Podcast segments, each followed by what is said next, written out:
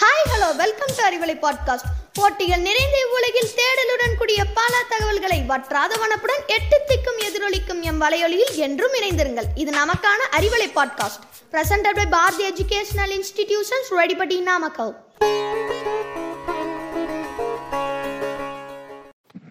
Hi hello வணக்கம். This is Pooja Sri from Bharathi academy இன்னைக்கு பதினேழாவது நூற்றாண்டுல வாழ்ந்த வீரர்கள்ல ஒருத்தரான மாவீரன் தீரன் சின்னமலைய பத்தி தான் பார்க்க போறோம். இவரும் நம்ம விடுதலைக்காக போராடிய வீரர் தாங்க இவர் ஈரோடு மாவட்டத்துல இருக்க மேலப்பாளையம்ன்ற ஊர்ல ஏப்ரல் பதினேழு ஆயிரத்தி எழுநூத்தி ஐம்பத்தி ஆறுல பிறந்தாரு. இவரோட உண்மையான பேரு தீர்த்தகிரி கவுண்டர்.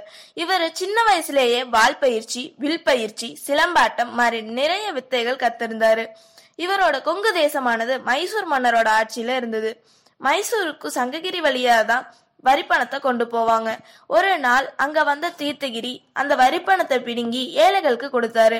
இத பத்தி கேட்ட படைவீரர்கள் கிட்ட சென்னிமலைக்கும் சிவன்மலைக்கும் நடுவே ஒரு சின்ன மலை இருக்கிறான் என்று ஹைதர் அலி கிட்ட போய் சொல்லுன்னு சொன்னாரு.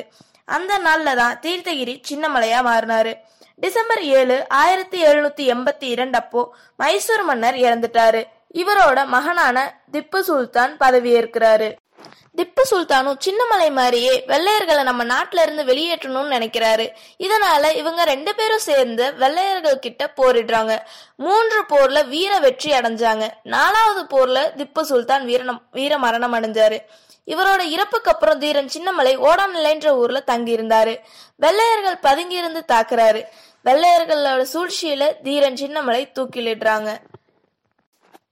இது மாதிரி இன்னும் இன்ட்ரெஸ்டிங்கான தகவல்களை தெரிஞ்சுக்க எங்களுடன் இணைந்திருங்கள். மீண்டும் இன்னொரு பதிவில் சந்திக்கும் வரை உங்களிடமிருந்து விடைபெறுவது பூஜா ஸ்ரீ பாரதி அகாடமி. நன்றி வணக்கம்.